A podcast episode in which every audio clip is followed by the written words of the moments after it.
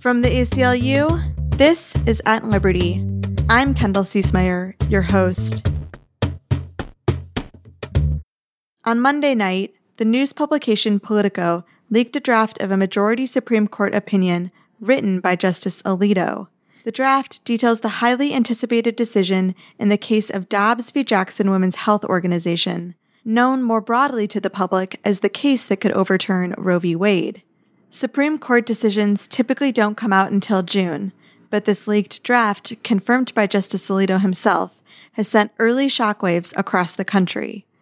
In the draft majority opinion, Justice Alito writes that both Roe v. Wade and Planned Parenthood v. Casey, decisions that have been on the books for up to 50 years, are overturned, making access to abortion no longer a legally protected right.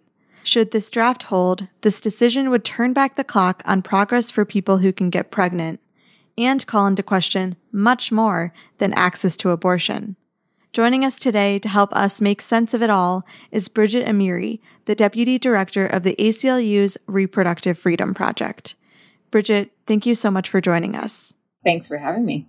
So, Bridget, a lot has happened in the last day, and it's causing a lot of confusion, a lot of disbelief.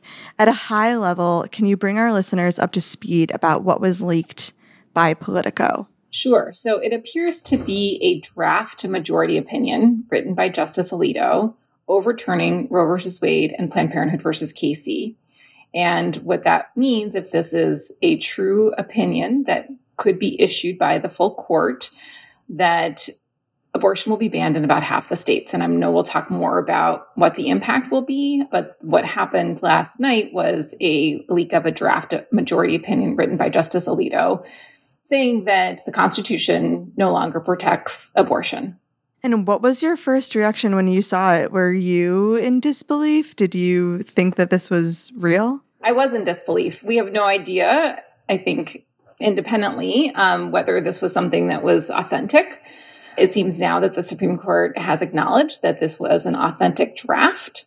Uh, it's dated February, so presumably it's a little bit outdated. But when it first hit the airwaves, I was skeptical of whether it was authentic or not. Um, but to be honest, we have been preparing for the possibility that the Supreme Court could overturn Roe just based on the questions that the justices asked in this case. So, in that sense, it's not a total shock that this is possibly where the court is going. So, I want to reiterate for everyone that this was a draft. What can we tell our listeners about the ways in which justices deliberate and write opinions? So you're right, it's just a draft. This isn't an opinion. People who have abortion appointments scheduled today should go to their appointments. This doesn't change the law now. It may change it if this is the opinion. But we know that drafts go back and forth among the different justices until there's a majority that people have signed on to. There are nine justices. You need five votes to have a majority opinion. And other people might write concurrences or dissent uh, based on what the majority is going to say. So it is a back and forth process um, among the justices. And so this draft from February is a draft that was circulated apparently uh, based on the news reports. And where it will end up is unclear. Before we dig in further, I just want to reiterate what you said about people being able to access abortion currently, that this isn't the law of the land yet. How can people who want to support folks who need access to abortion care in the immediate, what can they do? Where can they go to support people right now? So I would say tap into your local reproductive rights, justice, and health community. Find out how you can be involved. Donate to your local abortion fund, practical support organizations that make sure people can access the care.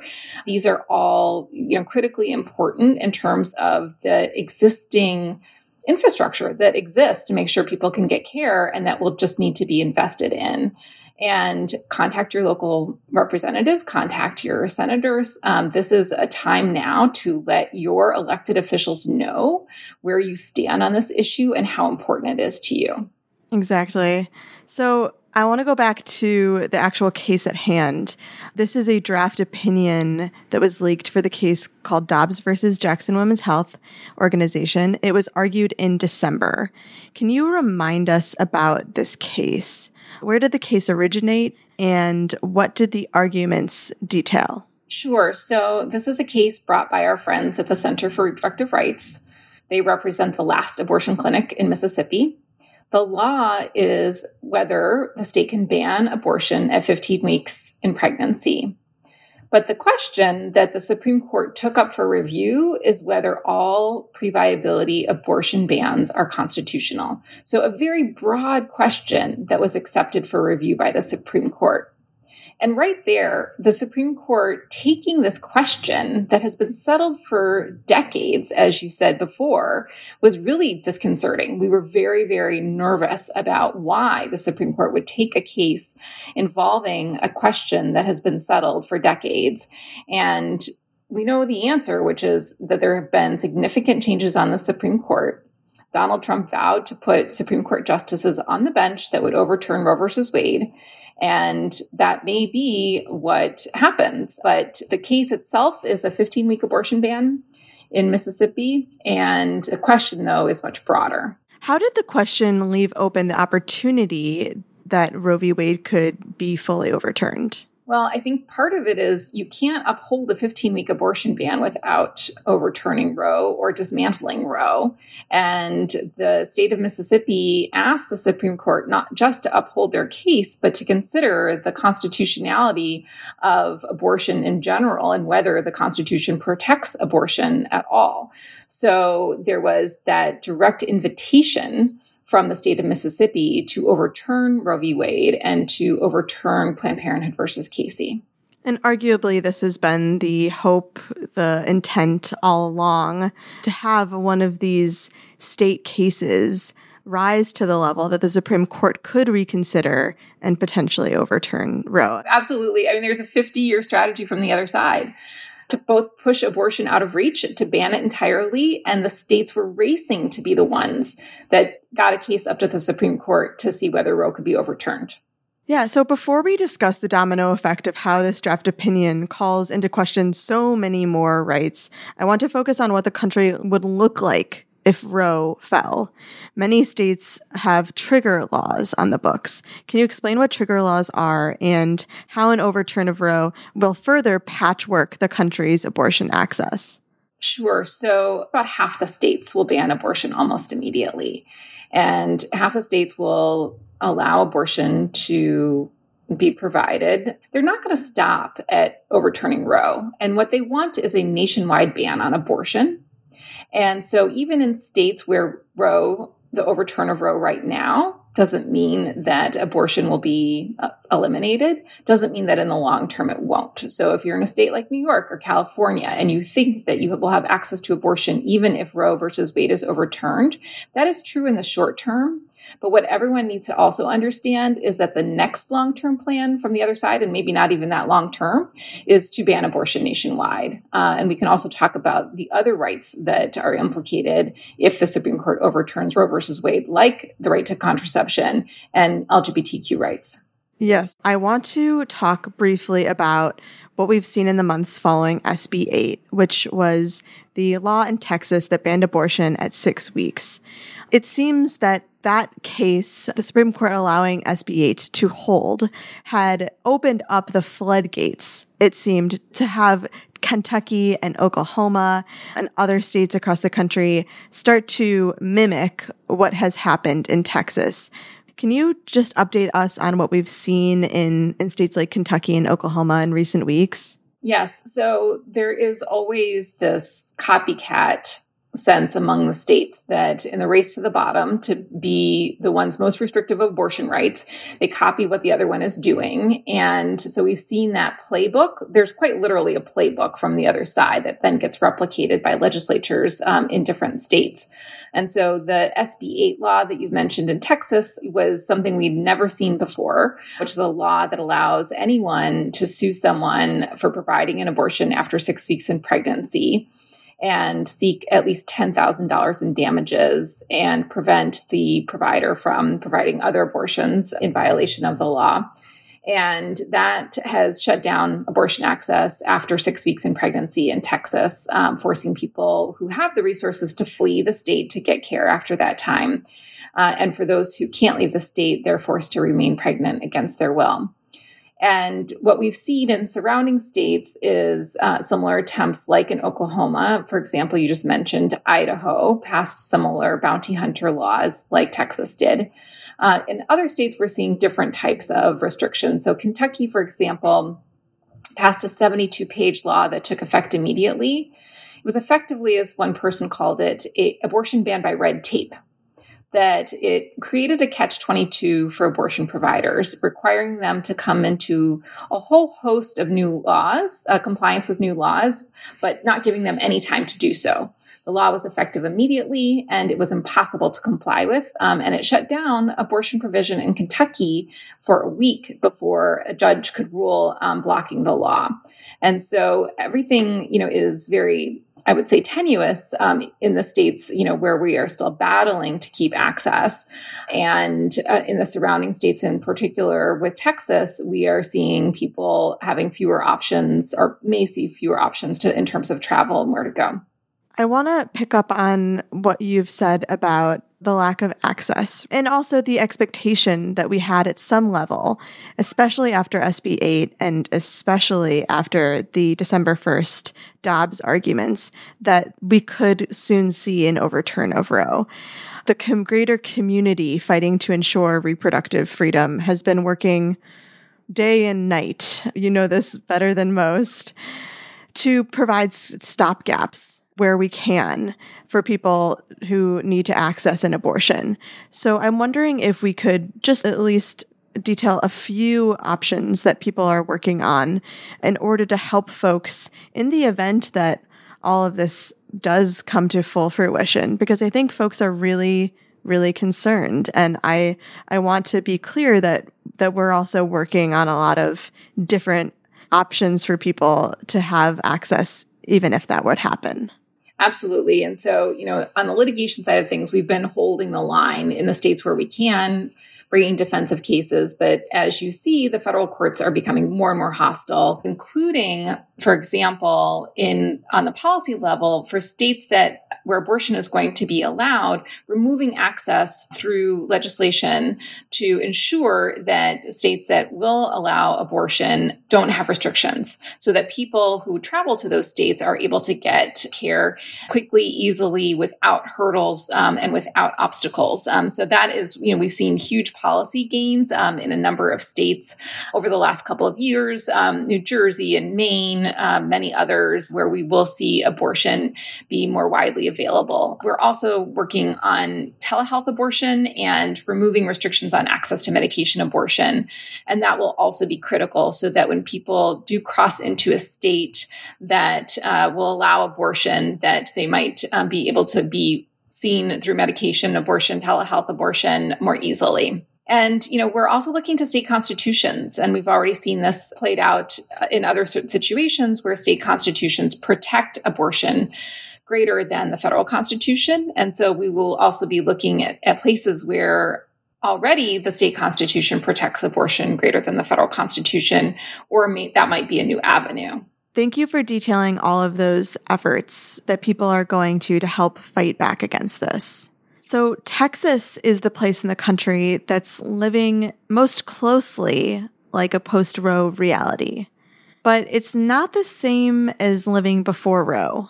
So, I was wondering if you could kind of tease out the distinction there and talk about the kinds of ways that people are able to access abortion, even in the most dire circumstances. Absolutely. And so, prior to Roe, there was a devastating impact on people who were accessing abortion outside the legal system, including that it was very dangerous and hospital wards routinely saw people coming in, women coming in as a result of abortions performed that were not safe and not legal. That's not the situation we will be in if Roe is overturned, or even today for people who decide to self manage their abortion. Medication abortion taken without medical supervision can be very safe. What is the danger is the criminalization of that.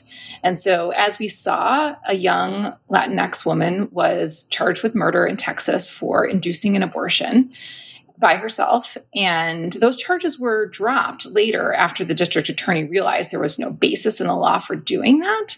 But that is what we're going to see. And what we have seen in the past is the policing of pregnant people and the criminalization of pregnancy outcomes. And that criminalization and the consequences of that is going to be the real danger of self induced abortion in modern times. I think it is really helpful for people to hear that. I want to dig into some of the other concerns that we have based on the rhetoric that was in the leaked draft of Justice Alito's majority decision. He says many concerning things. Uh, to start, he says that Roe was egregiously wrong from the start quotes because it doesn't have to do with the original intent of the Constitution. What do you make of this claim? It seems to me that there are a lot of decisions that have passed through the Supreme Court that don't have to, in quotes, do with the original intent of the Constitution or were part of the context in which the Constitution was written. I think that that's right. And if the view of the Constitution is based on what it was intended in the 1700s written by white men and to the exclusion of everybody else, then what does that mean for constitutional rights that are protecting right now people um, who don't fall into that category? So, women, people of color, LGBT people. This is all of these issues in terms of the Constitution and how it has been interpreted by the Supreme Court over the years really is concerning in terms of access to contraception, LGBT rights. Uh, if this is really where the Supreme Court is headed, that you only have a constitutional right if it was contemplated by white men in the 1700s, then there's a whole host of issues that we work on here and that people care about in our country that are at risk. In seeking to justify this dismissal of pretty much anything that the framers of the Constitution were not considering at the time, Justice Alito explains that liberty, in quotes, isn't our ardent views, in quotes, of what freedoms we should have. And to that end, he he calls into question all these other Supreme Court cases that have settled things that have given us gay marriage, uh, interracial marriage, the use of contraceptives. He hints at this possible ability for us to to attack bodily autonomy, which I think is especially a concern for trans folks, as we've already seen these kinds of laws pop up in state houses and state legislatures across the country. I wonder how this draft and this broad umbrella that Justice Alito is painting over all of these rights that don't fit again into this context of what the framers of the Constitution would have wanted. How does this open the door and show favorability, maybe even encourage state legislatures to usher some of these laws through? it's really concerning. It's not a secret that this is what Justice Alito has thought for years. And Justice Scalia before him and Justice Thomas, we, we know this is where they stand.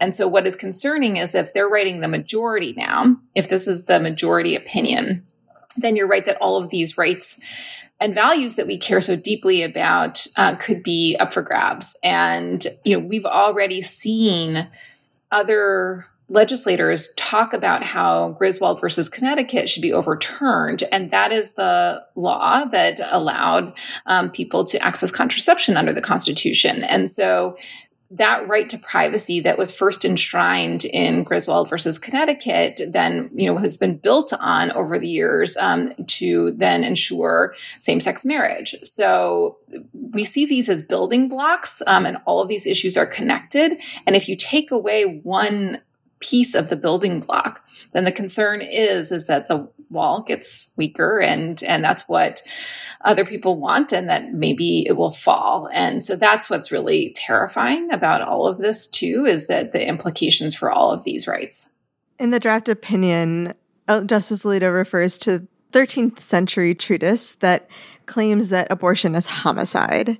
He also relies on medieval common law, where women are likened to chattel. Reading this draft, I was flabbergasted and could not seem to reconcile all of this. Arguably, I would imagine that when the decision actually finally does come out, that some of this language could be pulled back in the final draft. Despite that, it is hard to see this window into the logic into and honestly into a lot of political viewpoints of a sitting justice that has a lot of power and is now in the majority.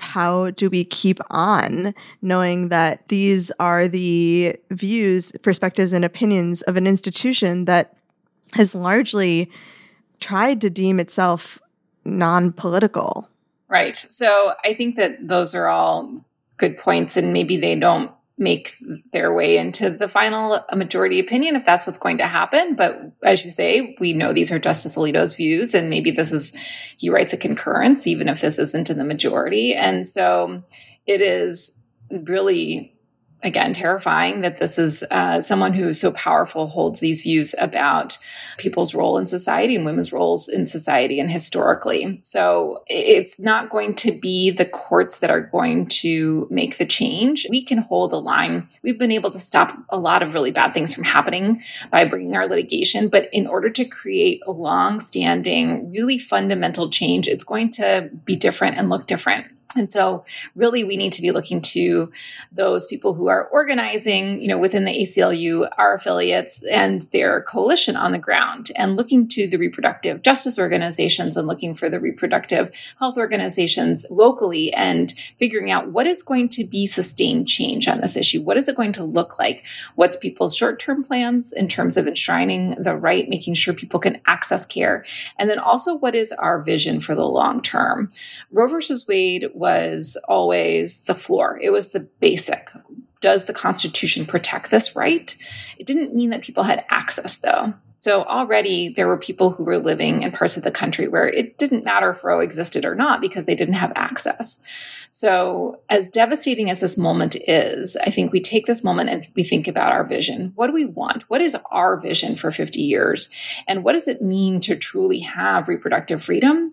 And that means not just access to abortion and contraception, but it also means the ability to have children and parent them in the way that people see fit in a world free from police violence and with infrastructure in our communities um, to care for those children. So I think that this is also something that we all should be thinking about and really not looking to the courts to make that change. We have to look within our communities and think about the long term sustainability of reproductive freedom in this country. I think that those are all really important points. The Senate plans to vote again on the Women's Health Protection Act in the coming days.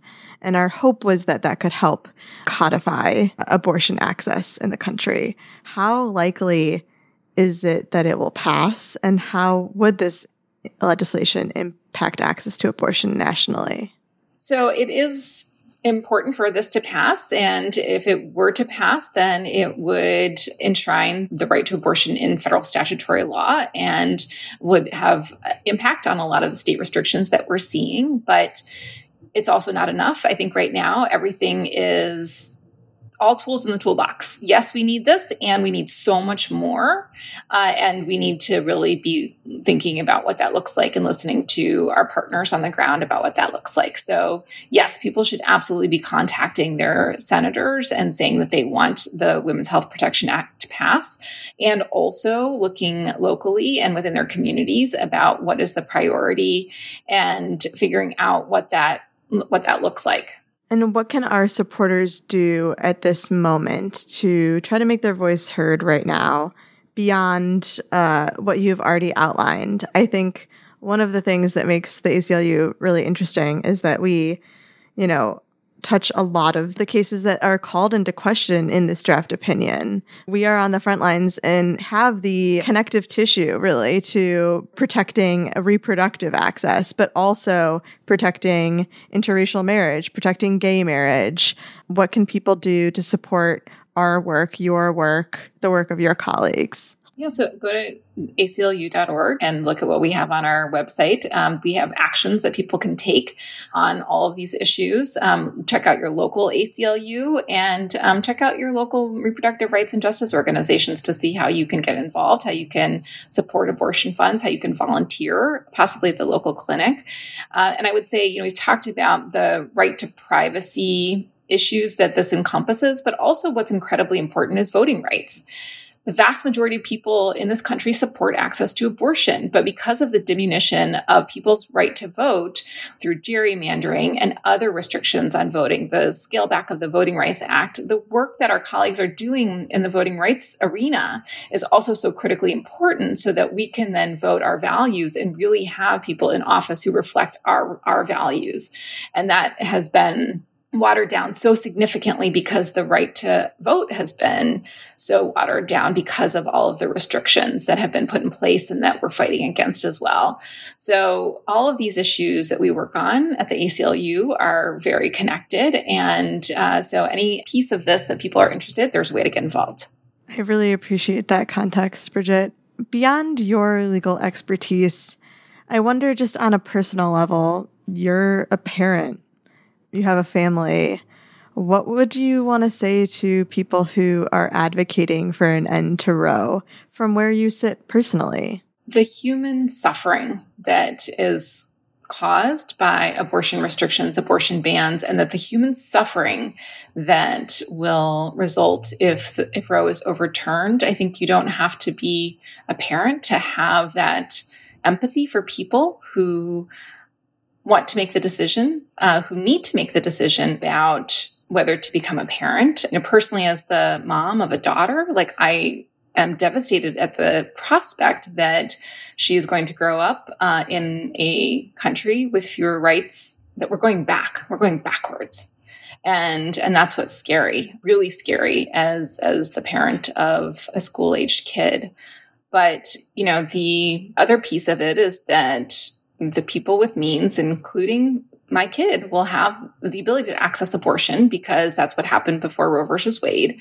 And really, what we need to be so focused on is making sure that everybody in this country has access to abortion and is able to make the decision for themselves, and particularly when the maternal mortality crisis in this country is so high, especially Black maternal mortality, if there is no right to abortion, people will will die, and it's not because of self-induced abortion like it was before Roe was decided. We can talk about self-induced abortion and the risks there, and it's not it's not dangerous to take medication abortion on your own now. But what is dangerous is the inability to access abortion when there's a maternal mortality crisis, and the people who will hit the hardest are Black women. And also no paid family leave. And I think that's also really important to note. Yeah, all the systemic racism um, in our country, the systemic racism in healthcare, the lack of resources, it all contributes to this as well. It's certainly all part of the problem. And I just hope that we can create the world that all young people will be proud of.